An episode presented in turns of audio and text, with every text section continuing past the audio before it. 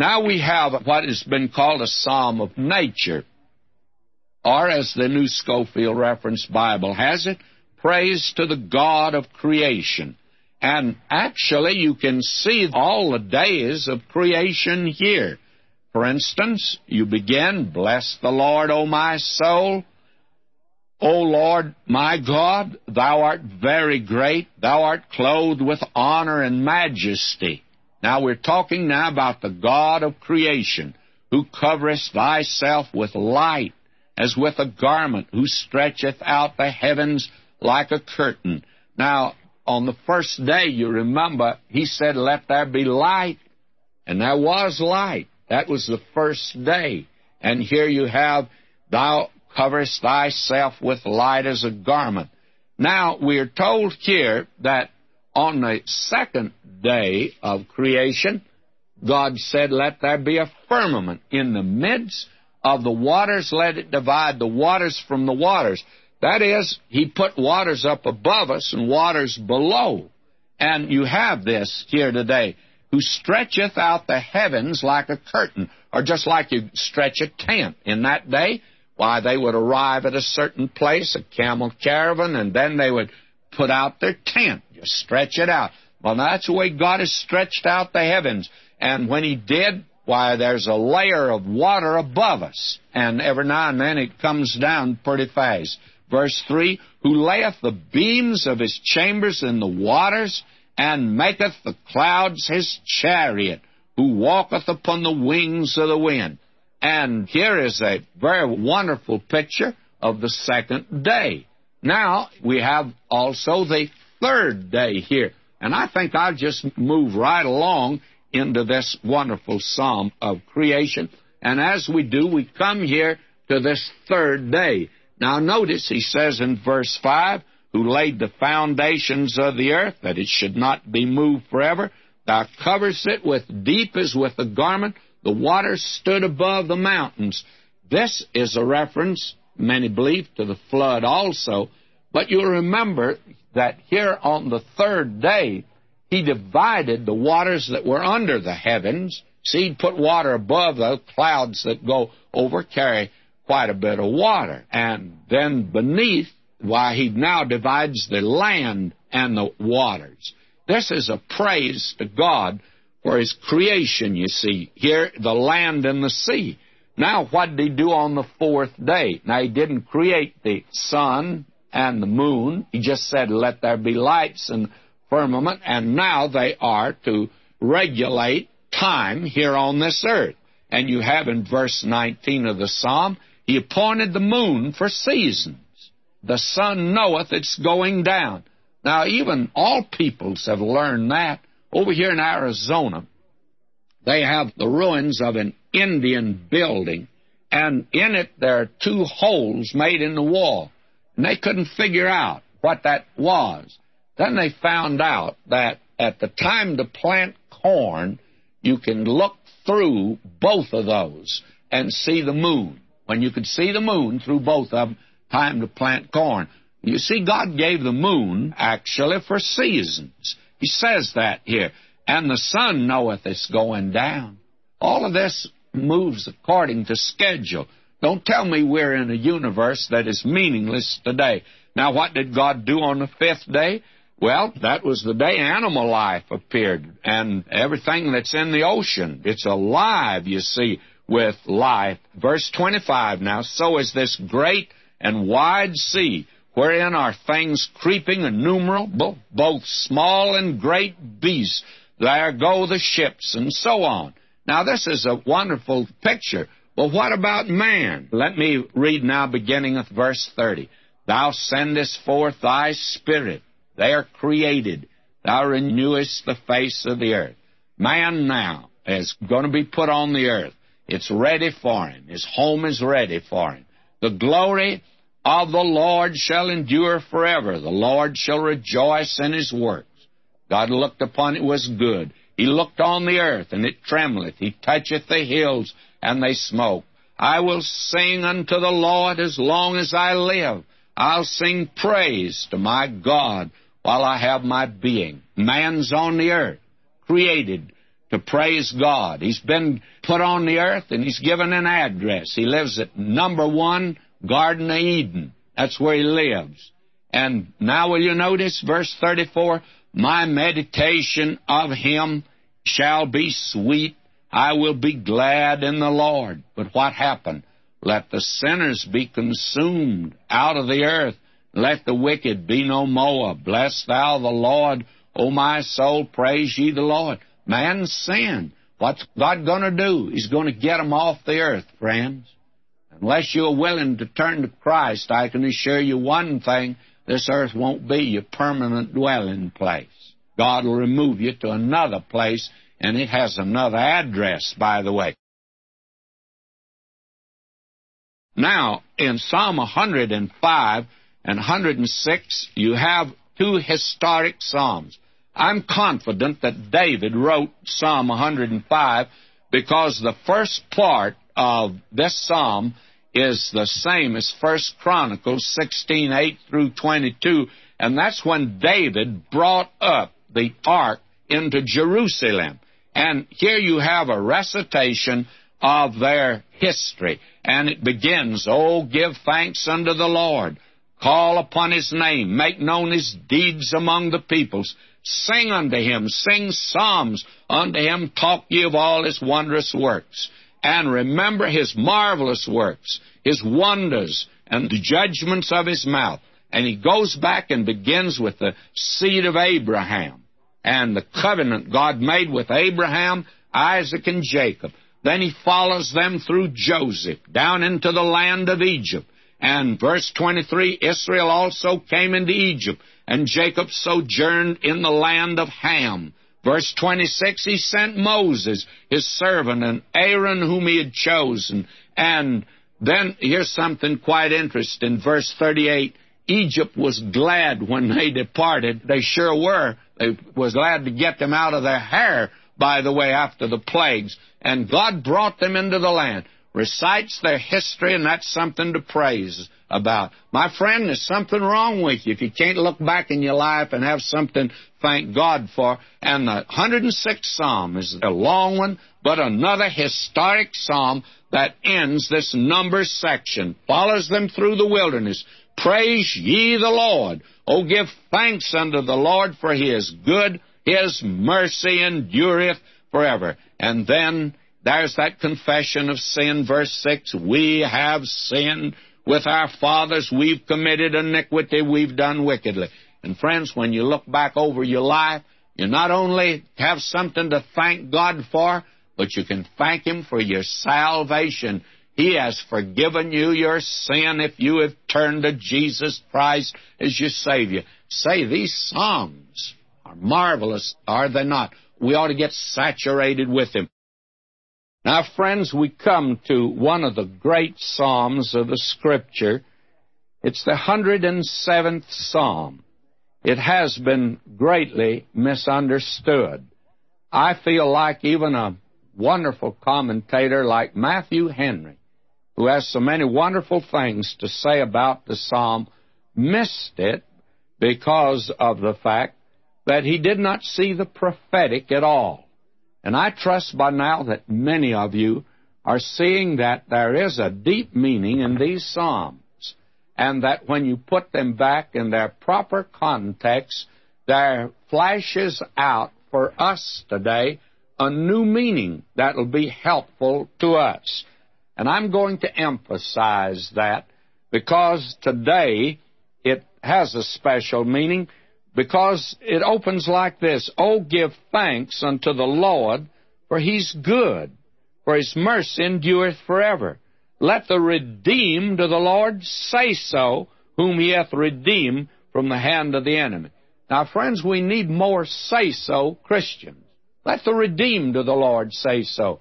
Don't go around and complain and criticize if you're a Christian.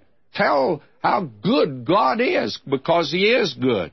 Now, he doesn't have a good name in this world. You know, God's reputation is bad. Now, reputation, remembers what people think about you.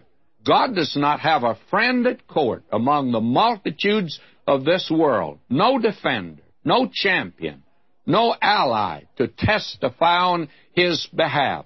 There's no one to take the witness stand and say a good word for God today. Now, if you doubt that, look about you. The pagan and heathen religions, their conception of God is terrifying. And He's a God that would destroy and not save, and difficult to get to, by the way, and not interested in us at all, nor does He love us.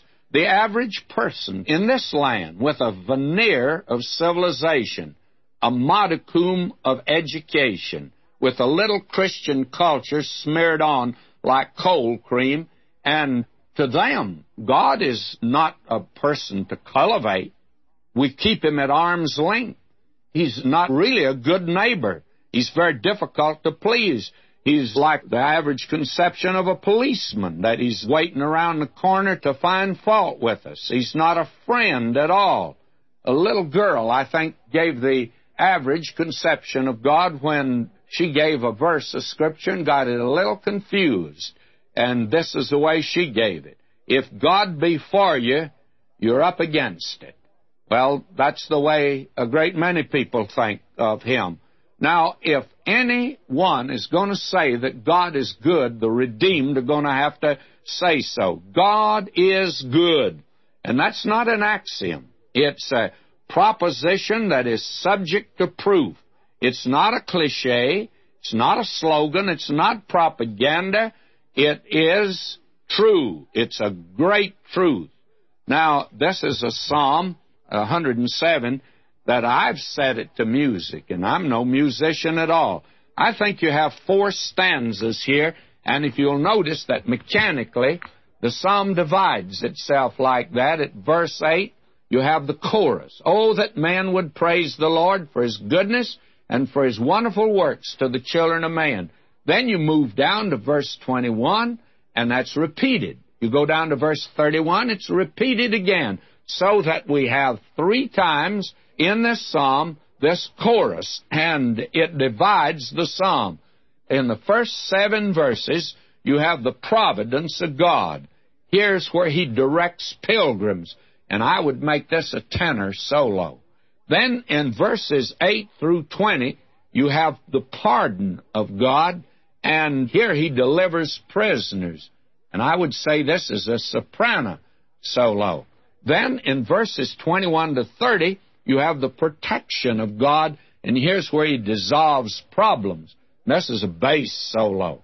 And then in verses 31 to 43, the rest of the psalm, you have the power of God, and here's where he delights his people. And then I think we ought to all come back and sing the chorus again. Oh, give thanks unto the Lord, for his good. His mercy endureth forever and let the redeemed of the Lord say so, whom he hath redeemed from the hand of the enemy. Now he goes on here and he says, and he's gathered them out of the lands from the east, from the west, from the north, from the south. Who's he talking about? He's talking about Israel. They wandered in the wilderness in a solitary way. They found no city to dwell in. Hungry and thirsty, their soul fainted in them. Then they cried unto the Lord in their trouble, and He delivered them out of their distresses, and He led them forth by the right way, that they might go to the city of habitation. This is a new section that we've come to in the book of Psalms. It's the last of the Pentateuch that corresponds to the Pentateuch of Moses. This is the Deuteronomy section, and the emphasis here will be upon the Word of God. Now, back in Deuteronomy, God had already said that these people would be scattered because of their sin. Deuteronomy 28, 64 and 65. And the Lord God shall scatter thee among all people, from the end of the earth even unto the other. And there thou shalt serve other gods, which neither thou nor thy fathers have known, even wood and stone. And among these nations shalt thou find no ease, neither shalt have the sole of thy foot find rest. But the Lord shall give thee there a trembling heart, failing eyes, and sorrow of mind. Now that's been the picture of these people down through the ages when they disobeyed God out of the land.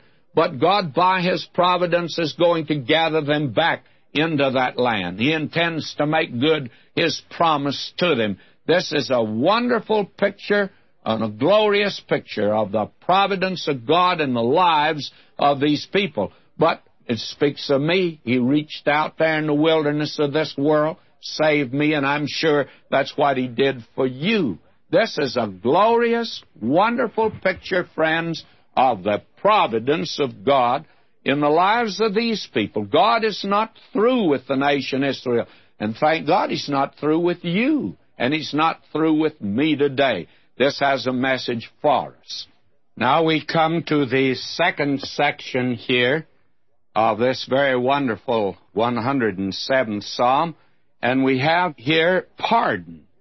The pardon of God. Here's where He delivers prisoners. And as we've said, we'd make this a soprano solo. Now, will you notice several verses in this section? It begins on that high note of praise. In other words, they have the chorus here at the beginning rather than at the end of the section. Oh, that man would praise the Lord for his goodness and for his wonderful works to the children of man. Now, we move down in the psalm, and you'll notice that he delivers prisoners. And we have here a picture of a man in prison. And it's a picture of these people in the time of trouble that is coming.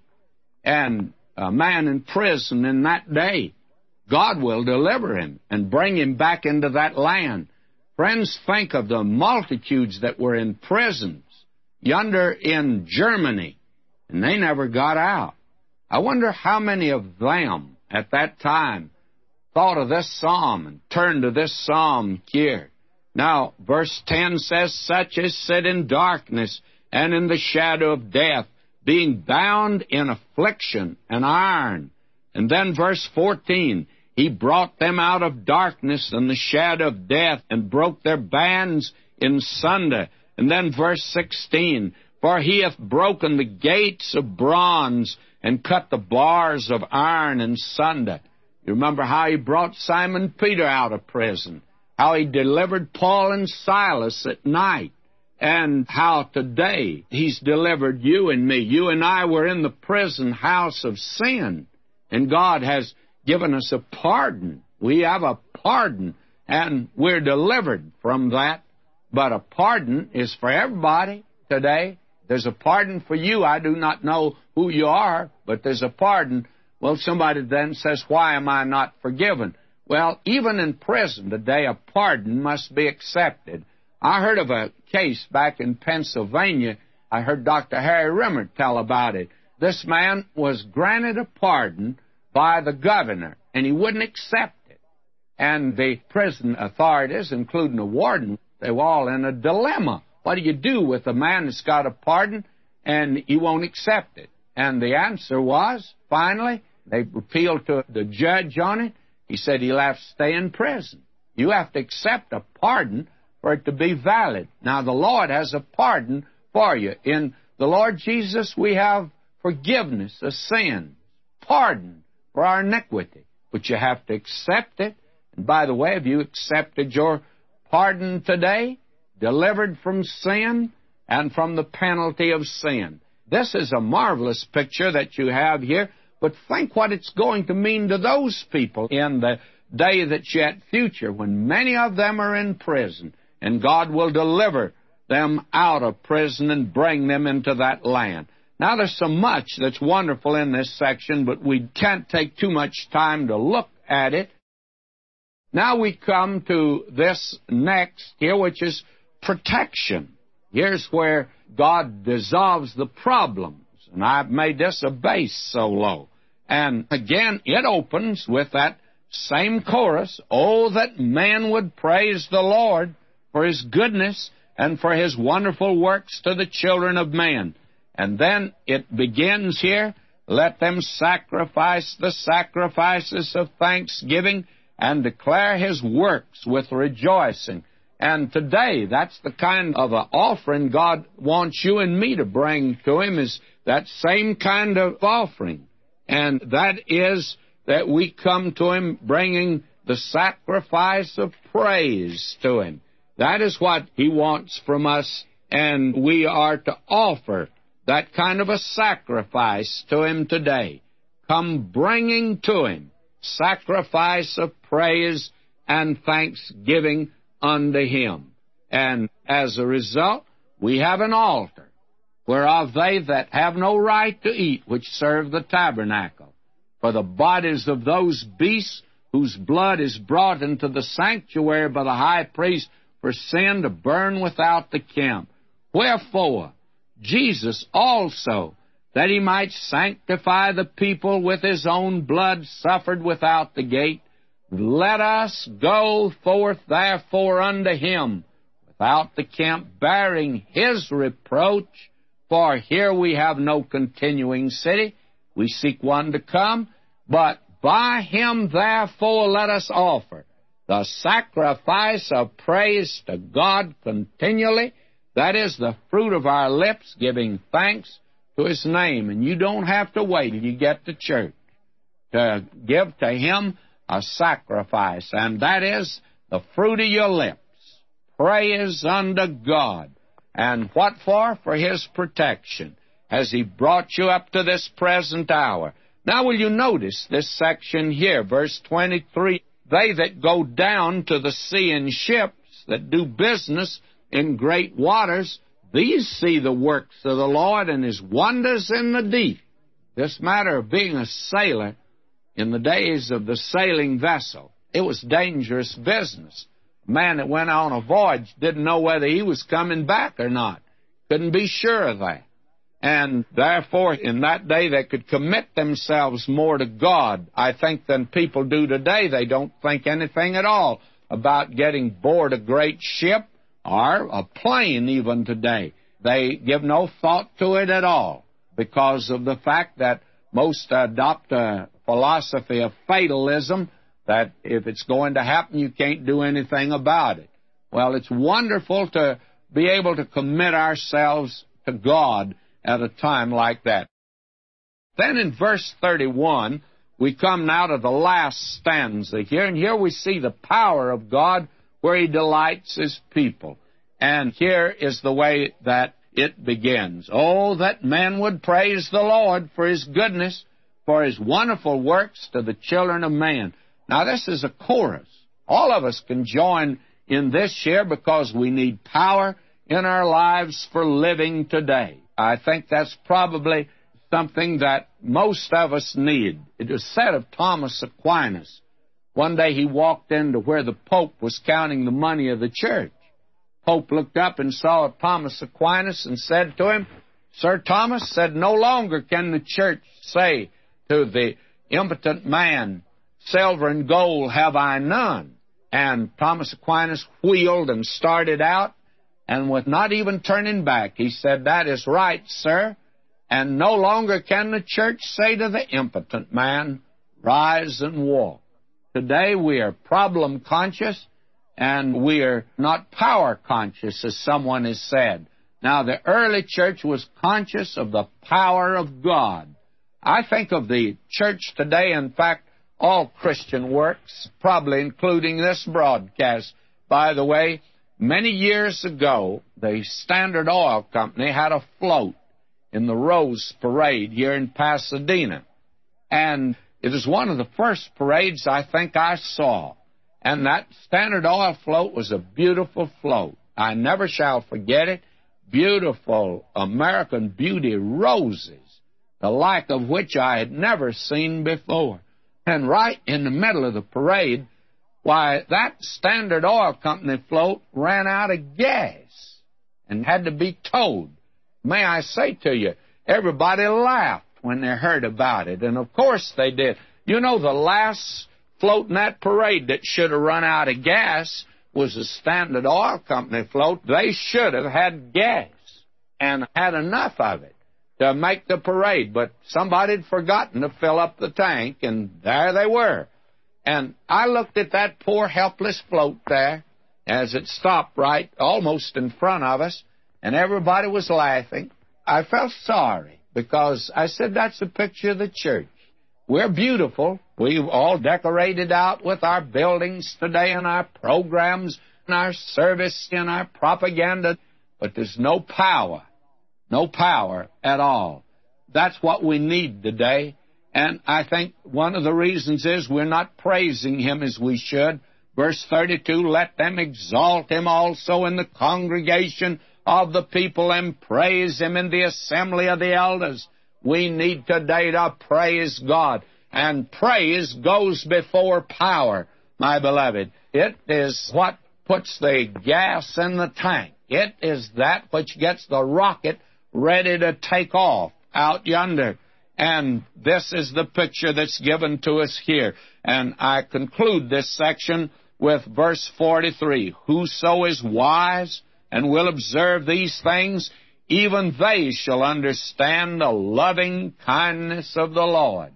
Now, loving kindness, you remember the little girl defined what loving kindness was and the difference between just kindness and loving kindness. She said, if you go in and ask your mama for a piece of bread and butter, and she gives it to you, that's kindness. But if she puts jam on it without you asking her, that's loving kindness. My friend, the loving kindness of God is wonderful toward us today. And what a picture, what a glorious picture this is for us.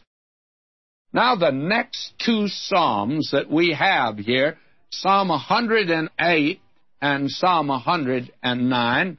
Psalm 108, if you'll note, is a Psalm of David. It's a very wonderful psalm. I don't want to spend too much time with it. It has caused, of course, much criticism. Some think that it's a patchwork. It's not that at all, but it's a great psalm. And let me emphasize here, O God, my heart is fixed. I will sing and give praise even with my glory. This is Israel's remnant, redeemed, brought home, praising and exalting the Lord. We saw in the last psalm God was going to bring them back into the land, and He brought them from everywhere. Now they're back in the land, and they're praising God and glorifying Him. And verse 7 God hath spoken in His holiness, and I will rejoice. Then he talks about dividing the land there and how the land will be divided in that day. It's a glorious, wonderful psalm. We'll not spend any more time with it, however. Now in Psalm 109, you have the humiliation actually of Christ. It's a messianic psalm. And the next psalm, Psalm 110, is a messianic psalm. Now, these two psalms that we have here, messianic psalms, one the humiliation of Christ and the other the exaltation of Christ. Now, this great psalm of the humiliation of our Lord is a very important psalm. It's actually an imprecatory psalm, and it is actually a Judas Iscariot psalm. It's been called that because this is the psalm that was quoted by Simon Peter before Pentecost, ten days before, when they elected a man to take Judas's place. Now, I'd like to read this section. It's too important to pass over. Verse 6 Set thou a wicked man over him, and let Satan stand at his right hand. When he shall be judged, let him be condemned, and let his prayer become sin. Let his days be few, and let another take his office. Let his children be fatherless, his wife a widow. Let his children be continually wanderers and beg. Let them seek their bread also out of their desolate places. Now, friends, you can't find anything that is more dreadful than this imprecatory psalm. I think it's the most dreadful of all of them, and it is applied to Judas Iscariot. There's so little attention today given to the condition of the lost. Now, as far as I know, no one is defending Judas Iscariot. I've had a notion today that there's certain organization and certain judges that would let Judas Iscariot off. Fact of the matter is, they'd declare him innocent and declare Jesus guilty. But the Word of God is very clear that he's a lost man. And this psalm here makes it rather frightening, and it makes the condition of the lost frightening. It's an awful thing to be a lost man. It said of this man that it'd been better if he hadn't been born. And the Lord Jesus, even he made it very clear that the condition of the lost is a terrible thing. Yonder in John 3:36 where he gave that wonderful invitation, there's also the other side of it. There's light and darkness. He said, "He that believeth on the Son hath everlasting life. He that believeth not the Son shall not see life, but the wrath of God abideth in him." Now, I do not know how you could make that any stronger. This teaching today that somehow another that the folk that are lost are going to have a second chance or a larger hope, or we ought not to be squares and narrow-minded about matters like this, that God may have a way. All I know is that the Word of God says, and the Lord Jesus said, for the wrath of God abideth in him. And that wrath of God is a terrible thing. It is judgment.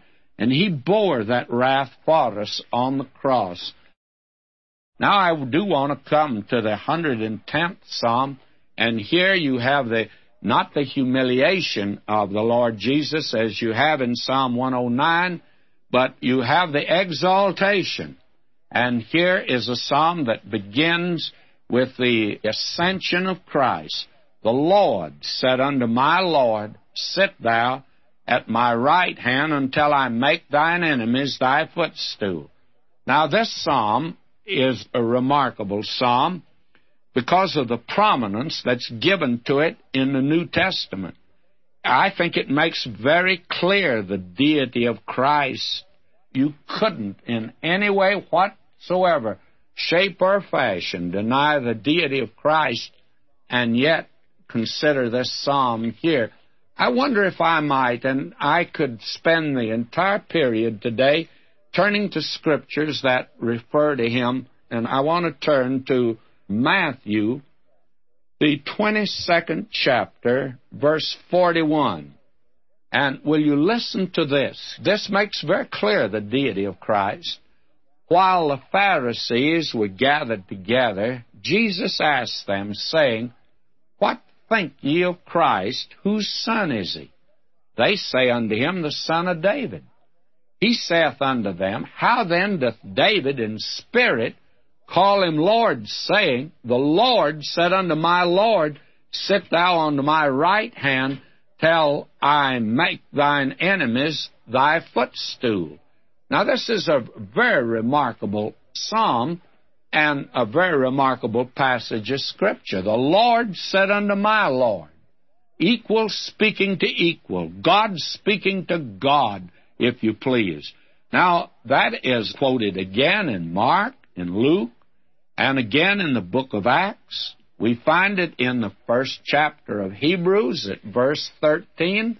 This is something you just can't pass over. When anyone says that the Bible does not teach the deity of Jesus Christ, they're not acquainted with this section of the Word of God, I can assure you. Let me just turn here to Hebrews 1:13. But to which of the angels said he at any time, Sit on my right hand until I make thine enemies thy footstool? In other words, this is the section that sets forth the deity of the Lord Jesus Christ. And you couldn't have it, my friend, given to us in any stronger fashion than we have it given to us here. Now we could spend a long time in this psalm. I'm going to read all of it. Will you listen? The Lord shall send the rod of thy strength out of Zion. Rule thou in the midst of thine enemies. Now this speaks of the coming of Christ to the earth to rule in Zion because you remember Isaiah said it, it's out of Jerusalem. The law will go. It's from that place. That will be the center of government of this earth. And God does have a purpose with these people in the future. Now, will you listen? Verse 3 Thy people shall be willing in the day of thy power. That's going to be the time when the greatest turning to the Lord Jesus the world has ever seen. Spurgeon always liked to say, God will have more people saved than they'll be lost. And don't push your nose up against the wind of the present. He's not doing so well today. But you see, he's not through. He has quite a bit back of him. He has a great deal ahead of him. And he has great plans for the future. Now, will you notice here, verse 4? The Lord hath sworn and will not repent. Thou art a priest forever after the order of Melchizedek. And again, here is something that is very, very important, and that is the fact that the Lord Jesus is a high priest after the order of Melchizedek. Now, here again is something that we'll wait till we get to the epistle to the Hebrews to develop, because this is one of the greatest truths in the Word of God. I'll just lift out one verse from Hebrews. Hebrews 5, verse 6. As he saith also in another place, Thou art a priest forever after the order of Melchizedek, and who in the days of his flesh, when he had offered up prayers and supplication with strong crying and tears unto him that was able to save him from death, and was heard in that he feared. Though he were a son, yet learned he obedience by the things which he suffered. There's both the deity and the humanity of the Lord Jesus.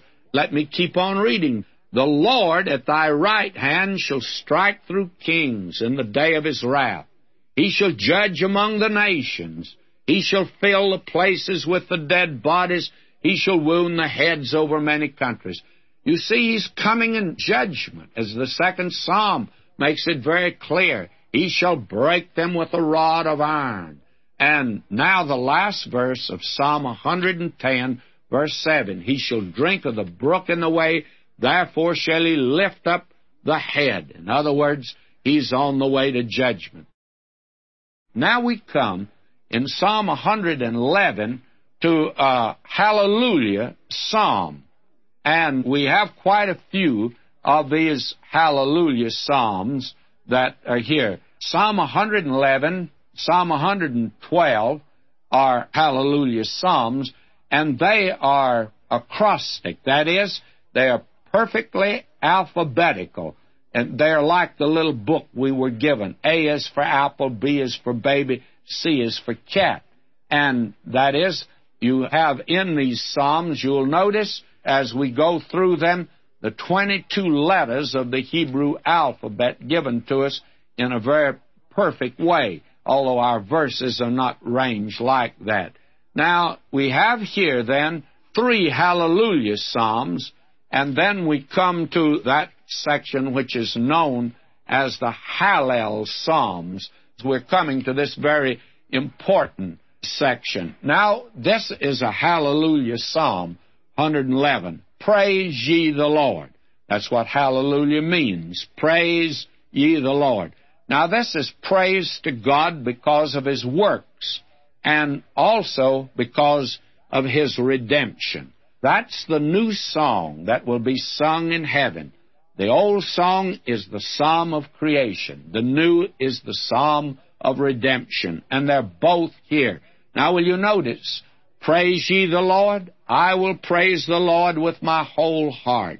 In the assembly of the upright and in the congregation, the works of the Lord are great. Now, these are his works that they're praising him for. Sought out of all them who have pleasure therein. His work is honorable and glorious, and his righteousness endureth forever. He hath made his wonderful works to be remembered. The Lord is gracious and full of compassion. Actually, this method today of attributing the origin of this universe to natural causes is taking away the glory from God and from the Lord Jesus Christ. It's robbing him of his glory. And it's as bad as to deny his redemption and to deny him as Savior. You see, if you accept him as Savior, you accept him as Creator. Now he's going to mention the redemption that we have, and that's part of the Hallelujah chorus, verse 9. He sent redemption unto his people. He hath commanded his covenant forever. Holy and reverend is his name. There's that word reverend. The holy God, the reverend God. And reverend ought not to be applied to a man. No preacher should be called reverend. Only God is holy and reverend is his name. Now this is his redemption. He sent his redemption unto his people. God has a redemption for us, you see. Verse 10 The fear of the Lord is the beginning of wisdom. A good understanding have all they that do his commandments. His praise endureth forever. And you'll never go wrong when you praise the Lord. Now, Psalm 112 is another one of these wonderful hallelujah psalms, and it also is an acrostic psalm, each letter of the Hebrew alphabet. Now, we miss all that, of course, in our English translation. Now, here in Psalm 112, we have here this perfect alphabetical psalm. And when you go through it here, we miss all of that, of course. But it goes all the way from Aleph to Tau, and there are 22 letters in the Hebrew alphabet, and they're all included here. But we miss that in our translation, of course. Now, here, the emphasis is praising God for His righteousness. Now, God's righteousness causes Him to have to judge sin. But aren't you glad today that God is who He is? Suppose He was the devil. It was Satan that He tempted to deceive us. He wanted to destroy us. That'd be a horrible thing, would it not? It's horrible even to contemplate. But friends, God is good and God is righteous and He has to deal with sin because He is righteous and He's going to make things right. I don't know about you. I want Him to make things right. I'd like for the things in my own life to be straightened out. Wouldn't you? This is something to praise Him for. So here we go again. Hallelujah. Praise ye the Lord. Blessed is the man who feareth the Lord, who delighteth greatly in His commandments. Don't despise His commandments. They're a mirror. And if you're honest with them, why, they'll let you see who you are. I have a Sunday broadcast, and these are messages that I've given over the years. And only the messages that God has used for the salvation of souls in the past have been used. And there have been running a series on the Ten Commandments. There are those that never thought I'd run a series on them. And I have several letters of people who listened. One man said, This is the sin that I didn't realize was separating me from God. And he said, I saw what an awful sinner I was. I have a letter from a lady, and she is a lady, but her sin was swearing, taking God's name in vain, and she's turned to the Lord. Had a remarkable conversion. It's all because she saw herself in God's mirror, and that's what the commandments are. Don't despise them. But if you're honest, you know you can't be saved by keeping them. You need a Savior. That's what they reveal. Verse 3 Wealth and riches shall be in his house, and his righteousness endureth forever. And that's something else God won't run out of his righteousness. He has a good supply of it. Our God is righteous. And listen to verse 4 Unto the upright there riseth light in the darkness. Why? Because He, that is, God, is gracious and He's full of compassion and righteous. Oh, you and I do not know how good God really is, how wonderful He is. Why, if you did right now, you'd sing the Hallelujah chorus. Now, will you notice verse 6? Surely He shall not be moved forever. the righteous shall be in everlasting remembrance. And God's not going to lose sight of you throughout eternity. Verse 9, He hath distributed, He hath given to the poor. Now this looks toward that day. God's going to take care of the poor. He has the only poverty program that's going to work. Unfortunately, the Democrats and the Republicans and the Communists and any other group today, they're not interested in adopting God's program, but they all say they're going to solve it. But the interesting thing is, these folk that say they're going to solve the poverty problem, they solve it for themselves. They do well by themselves, but they don't do well by the poor. Now, notice this. He hath distributed. He hath given to the poor.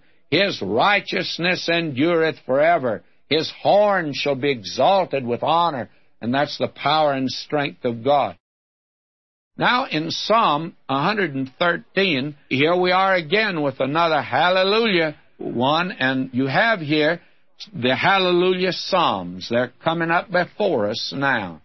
And these hallelujah psalms were sung at the Passover.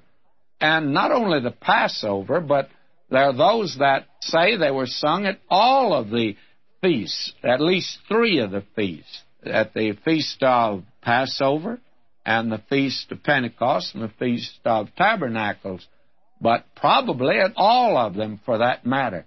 And you have here these very wonderful so called Hallel or Hallelujah Psalms.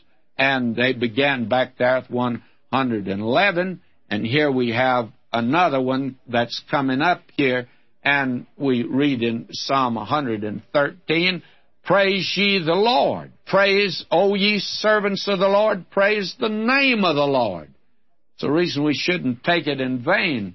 We should praise the Lord, and that is very important to see. This is a precious, it's a delightful psalm of praise and worship. And again, it's a praise that will never be exhausted because it's to creation's Lord and creation's Redeemer again. Blessed be the name of the Lord from this time forth and forever. From the rising of the sun unto the going down of the same, the Lord's name is to be praised. The Lord is high above all nations, His glory above the heavens. Who is like unto the Lord, our God, who dwelleth on high. He humbleth himself to behold the things that are in heaven and in the earth. Do you know, friends, God has to stoop down in order to look into heaven. He's so high and lifted up. But what's he going to do?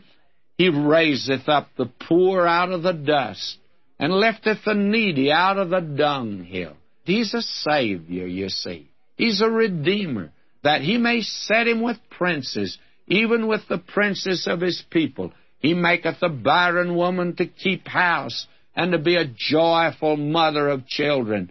Praise ye the Lord. Hallelujah. It's time, friends, to praise God.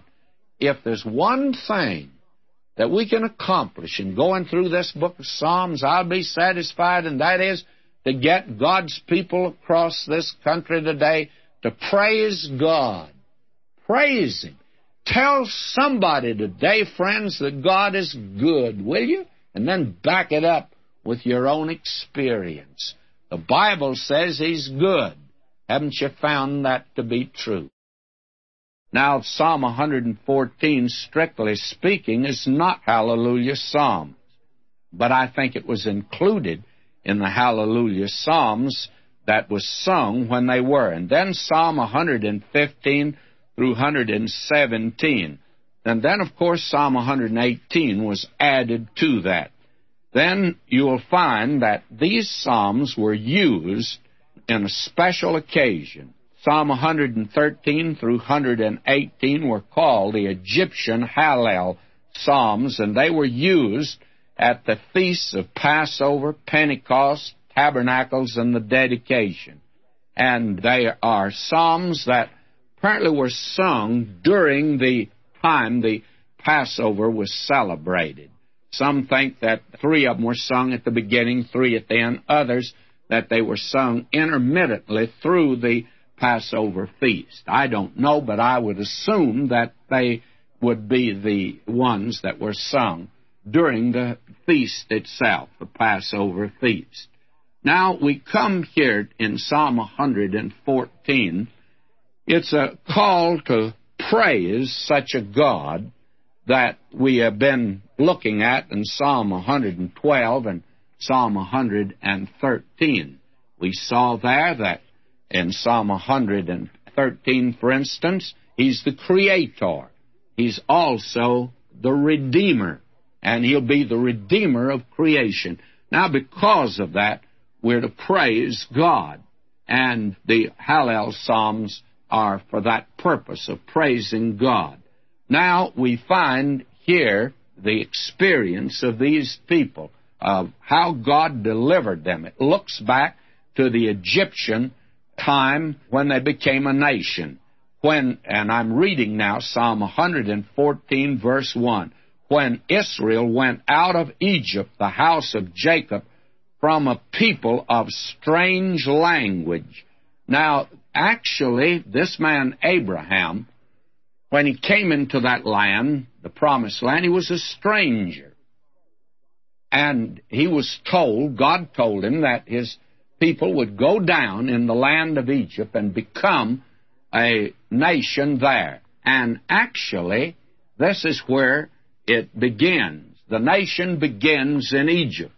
And anti Semitism was born in Egypt. And you have their sufferings, their hardships, their persecutions, all of that ended when God remembered His covenant and heard their cry and looked upon the children of Israel and had respect unto them. So they went forth out of Egypt. That is the way the psalm begins. This now begins the wilderness march. Judah was his sanctuary, and Israel his dominion. He thinks of it now.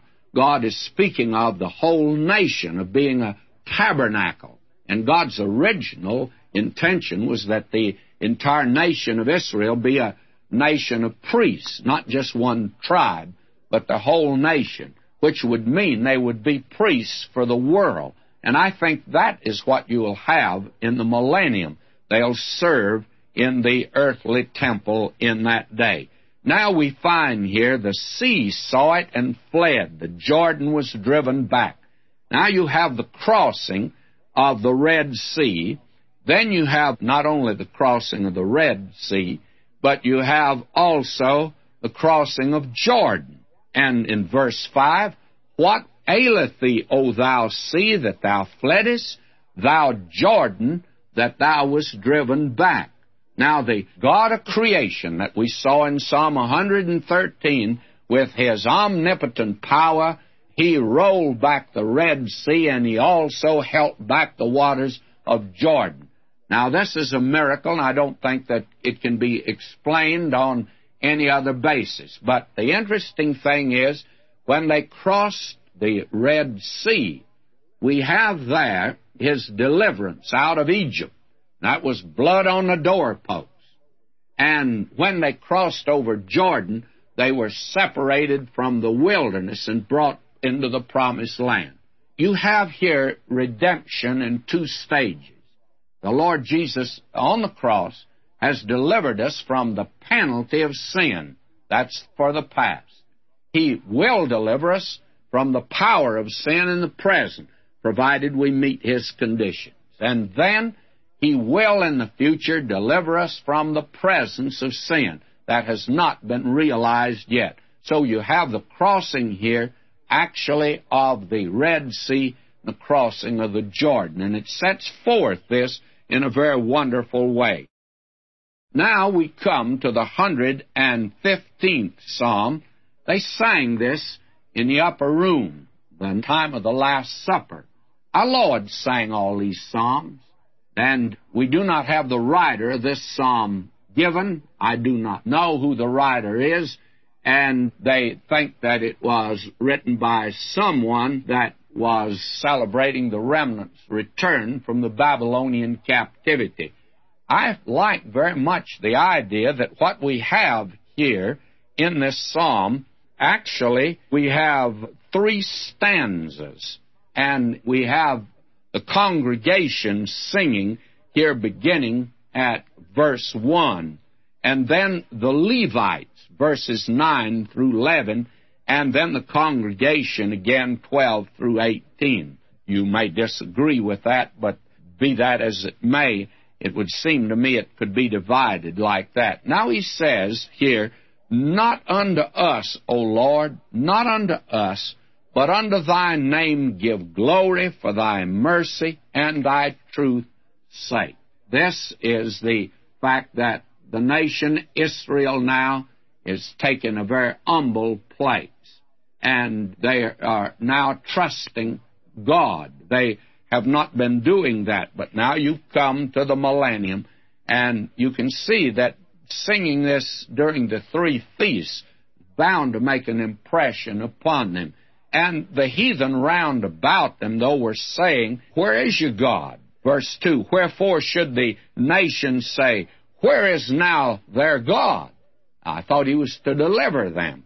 And here, because of their sin, they have been sent into captivity. Verse 3 But our God is in heaven. He hath done whatsoever he hath pleased. Now, God has done this because it's according to his will, his plan, and his purpose. And they're beginning now to accept that from God.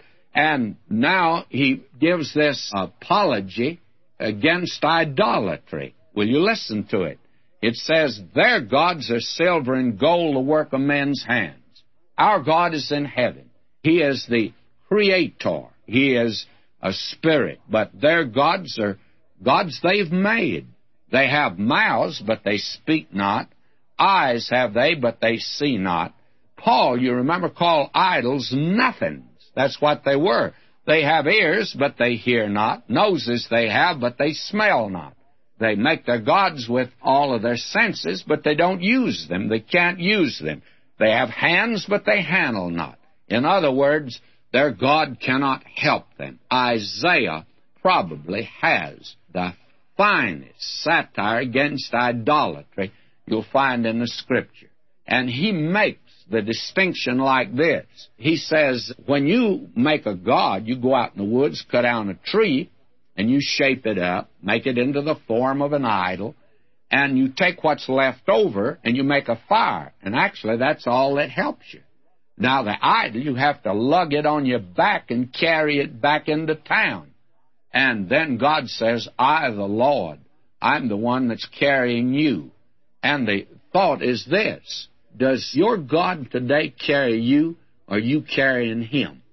A great many people, the religion is a burden and it's something they have to carry on their shoulder. Well, does God carry you or you carry God? It's very important. And if you have to carry Him around, then may I say to you, that's idolatry, a modern form of idolatry. And so here they were ridiculing these people. Now we have the Levites answering this in verse 9. O Israel, trust thou in the Lord he is their help and their shield. O house of Aaron, trust in the Lord. He's their help and their shield. Ye that fear the Lord, trust in the Lord. He is their help and their shield. Now, somebody says to me today, what is the answer to atheism around us? What is the answer to materialism about us? What is the answer to all the immorality about us? What is the answer? Somebody says, Well, I think I'd better go see the psychiatrist and lie on his couch. No, my friend, let me give you a simple answer, and it's so simple that I'm sure many of us have passed it by. Why don't you trust the Lord? Why don't you trust the Lord? In the midst of all of this today, trust the Lord. That's the answer. Rest in Him. Draw nigh to Him. Cast yourself upon Him. Oh, this is a wonderful psalm. It gets you very close to the Lord. Now the congregation answers. Here, this is more or less of an antiphonal psalm. Verse 12 The Lord hath been mindful of us. He will bless us. He will bless the house of Israel. He'll bless the house of Aaron. And He'll bless you, friends. And He'll bless your house and your church and your community if you only today will turn to Him. And the thing that's so wonderful here is He's mindful of us. God hasn't forgotten you. Now, I don't know what your name and address is. He's got your name and address. He hasn't forgotten you. I look down today when I'm flying in a plane and I see all of these subdivisions when we come into a city, and I think of the thousands of people that live down there. And who knows them? You're a number where you work. You're a number where you live. You're a number where you go to school. You're a number to your government. You're a number. But my God knows you. and He knows your name. And He knows all about you. Trust in the Lord. Now, listen to this. He will bless those who fear the Lord, both small and great. Now that's a categorical, dogmatic statement. You either believe it or you don't believe it. And if you believe it, my, what a difference it'll make. Now will you notice? He goes on, the Lord shall increase you more and more.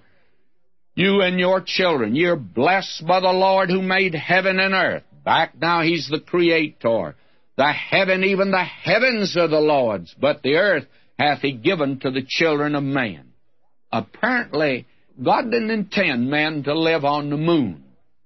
Now, they're more or less using His property up there, but He's given the earth to us today.